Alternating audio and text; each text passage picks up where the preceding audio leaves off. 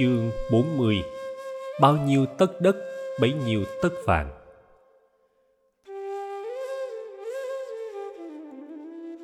Sudatta đi xem xét nhiều nơi, nhưng chưa có nơi nào đẹp đẽ và thanh tịnh bằng khu lâm viên của Thái tử Zeta nằm sát thủ đô Savatthi. Chàng nghĩ nếu có được khu lâm viên này làm cơ sở lưu trú và hành đạo của Bụt và giáo đoàn, thì đạo lý tỉnh thức sẽ được truyền bá sâu rộng trong vương quốc.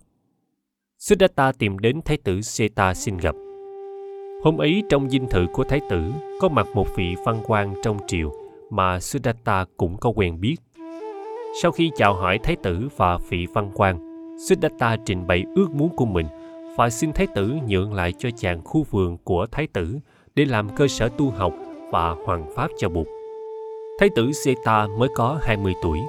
Khu vườn này là của vua Basenadi ban cho chàng năm ngoái.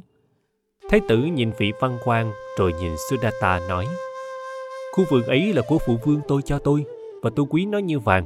Nếu ông có đủ vàng lá đem trải đầy khu vườn thì tôi sẽ nhường nó lại cho ông. Thái tử Seta nói nửa đùa nửa thật, nhưng thương gia trẻ tuổi lại không cho đó là chuyện đùa. Chàng nói: Được rồi, tôi sẽ theo điều kiện của thái tử đặt ra. Sáng mai tôi sẽ cho chở vàng tới. Thái tử Seta giật mình: Tôi nói đùa đó mà, tôi không bán khu vườn của tôi đâu, ông đừng chở vàng tới. Nhưng Sudatta vẫn nghiêm trang: Thưa thái tử, ngài là một bậc trưởng giả, ngài đã nói ra lời nào thì chắc lời ấy không thể xóa bỏ. Rồi Sudatta quay sang hỏi vị văn quan đang ngồi uống nước với thái tử: Thưa đại nhân, có phải đúng như vậy không? Vị văn quan gật đầu. Ông ta xoay về phía thái tử Seta: Vị thương gia Anathabindika này nói đúng, thưa điện hạ. Đã không ra giá thì thôi, một khi đã đưa giá cả thì ta không có quyền không bán. Thái tử Seta đành nhượng bộ. Tuy nhiên chàng hy vọng rằng Sudatta không có đủ vàng. Thái tử chưa kịp nói gì thêm thì Sudatta đã đứng dậy chắp tay tạ ơn và cáo biệt. Ngày sáng hôm sau, chàng cho người chở vàng tới lót khu vườn. Thái tử Seta chứng kiến cảnh tượng lót vàng này và rất lấy làm kinh ngạc. Thái tử biết đây không phải là một chuyện mua bán tầm thường. Không ai bỏ ra một số vàng lớn như thế để mà mua một khu vườn giải trí. Bụt và giáo đoàn của người chắc chắn là những nhân vật lỗi lạc lắm, cho nên người thương gia này mới phát tâm dũng mãnh như thế này được. Nghĩ thế, thái tử tới gần Sudatta và hỏi thăm chàng về Bụt. Mắt vị thương gia sáng lên. Chàng kể cho thái tử nghe về con người của Bụt, về đại cương giáo lý của người và về giáo đoàn các vị khất sĩ. Chàng lại hứa ngày mai sẽ đến mời thái tử đi thăm viếng đại đức Sariputta, một vị cao đệ của Bụt, hiện đang có mặt tại thủ đô. Nghe Sudatta nói, thái tử Zeta cũng cảm thấy hứng khởi trong lòng. Lúc bấy giờ, người của Sudatta đã chở vàng được ba chuyến và đã lót được khoảng hai phần ba khu vườn. Khi chiếc xe sắp đi chuyến thứ tư thì thái tử Seta đưa tay ngăn lại. Thái tử nói với Sudatta: Thôi, ông lót từng ấy vàng đủ rồi. Phần đất còn lại là phần tôi hiến tặng cho Bụt và giáo đoàn. Tôi cũng muốn góp phần vào công trình lớn lao và đẹp đẽ của ông. Tôi nói như thế này, ông nghe có được không? Cứ xem như là ông cúng đất, còn tôi thì cúng cây cho tu viện. Sau này có ai hỏi thì ta có thể nói rằng tu viện này tên là vườn Anathabindika với cây của Zeta, ông chịu không? Sudatta rất hoan hỉ. Chàng hân hoan thấy thái tử Zeta chịu đóng góp vào công cuộc hoằng pháp lớn lao này. Chiều hôm sau, chàng đến rước thái tử đi thăm đại đức Sariputta, để thái tử được thấy nhân cách của thầy và được nghe thuyết pháp. Sau đó cả ba người cùng đi đến khu vườn mà Sudatta vẫn gọi là Jetavana, dù chàng đã đứng tên làm địa chủ. Sudatta hỏi ý kiến thầy Sariputta và thái tử Zeta về kế hoạch xây dựng cư xá, thiền đường, nhà giảng và phòng tắm. Chàng muốn dựng một mái tam quan trước cổng tu viện trên khoảng đất của thái tử Zeta cúng dường để kỷ niệm và cũng để làm vui lòng thái tử. Thầy Sariputta đã đưa ra nhiều chỉ dẫn rất quý báu về việc xây dựng cư xá, thiền đường, nhà giảng và phòng tắm, bởi vì thầy biết rất tường tận về những nhu yếu của các sinh hoạt tu viện. Một nơi êm mát được chỉ định để làm am lá cho Bụt. Những con đường được vạch ra và những giếng nước được bắt đầu đào. Sudatta khẩn khoản yêu cầu Đại Đức Sariputta cư trú ngay tại Jetavana để giúp chàng điều động công việc xây cất những tiện nghi tu viện. Có những buổi sáng gia đình Sudatta mang thức ăn lên để cúng dường Đại Đức. Vào những hôm này, Đại Đức không đi khất thực. Còn vào những buổi khác, Đại Đức thường mặc áo mang bát đi khất thực trang nghiêm trong thành phố.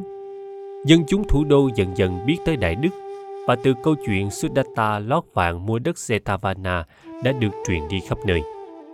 Ai cũng biết rằng vị thương gia trẻ Anathabindika đã mua đất của Thái tử và đang xây cất tu viện cho một giáo đoàn sẽ từ Magadha tới.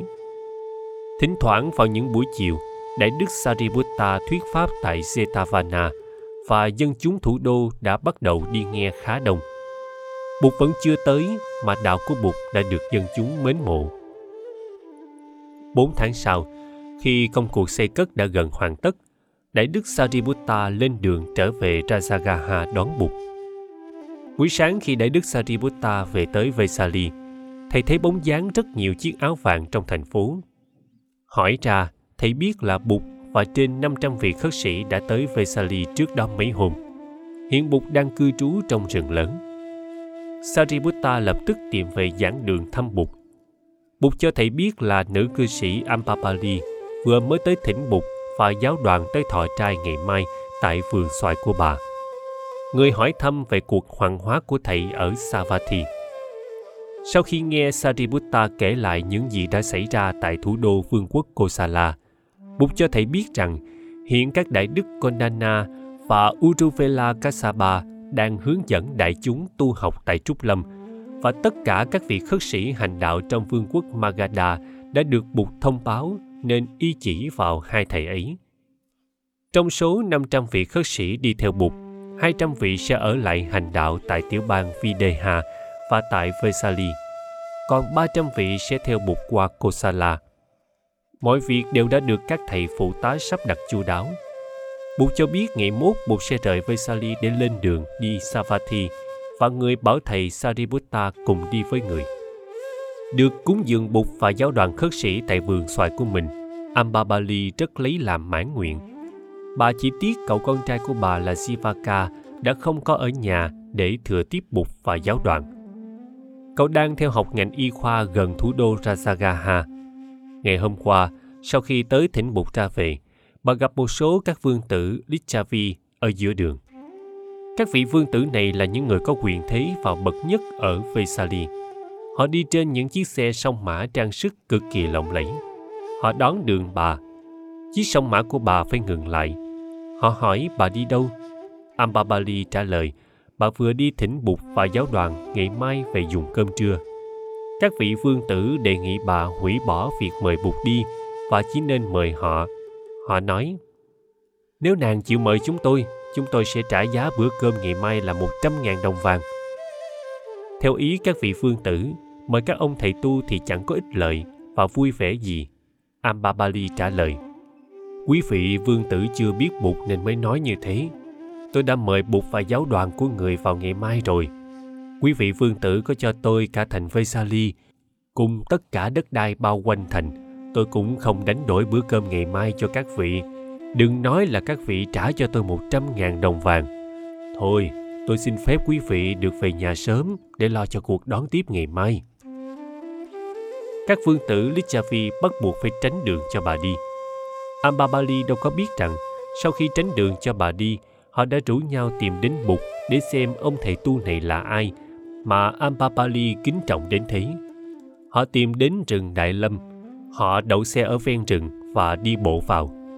Bụt biết đây là những thanh niên có nhiều hạt giống từ bi và trí tuệ. Người mời họ ngồi và kể chuyện cho họ nghe.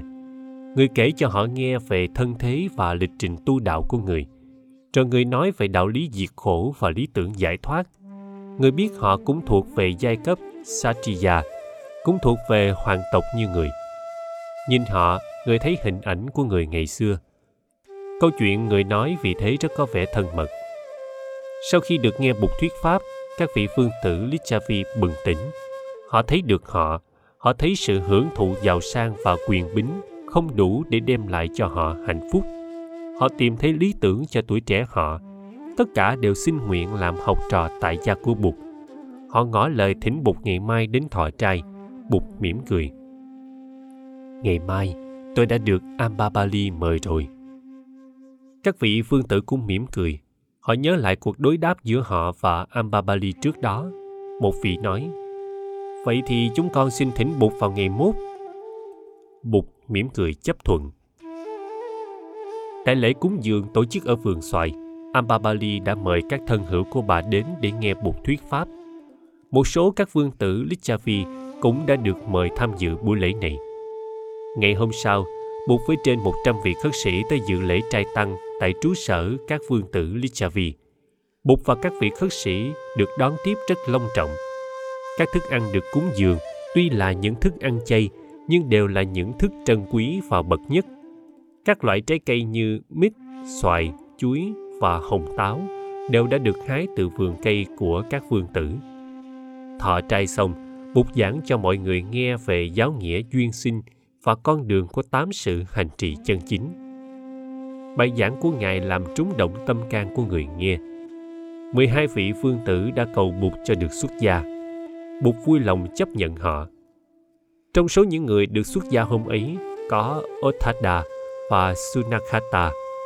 Hai vị vương có ảnh hưởng lớn trong bộ tộc Licchavi. Cuối buổi cúng dường, các vị vương tử trong bộ tộc Licchavi khẩn khoản thỉnh Bụt và giáo đoàn sang năm về an cư tại Vesali. Họ hứa sẽ cất tu viện và giảng đường trong khu rừng lớn để có chỗ an cư cho Bụt và hàng trăm vị khất sĩ. Bụt chấp thuận lời thỉnh cầu này. Sáng hôm sau, nữ cư sĩ Ambapali đến viếng Bụt rất sớm. Bà ngỏ ý muốn Bụt nhận vườn xoài của bà như một phẩm vật cúng dường của bà cho giáo đoàn khất sĩ. Bụt nhận lời. Sau đó, Bụt cùng Sariputta và tăng đoàn lên đường đi về thủ đô Safati.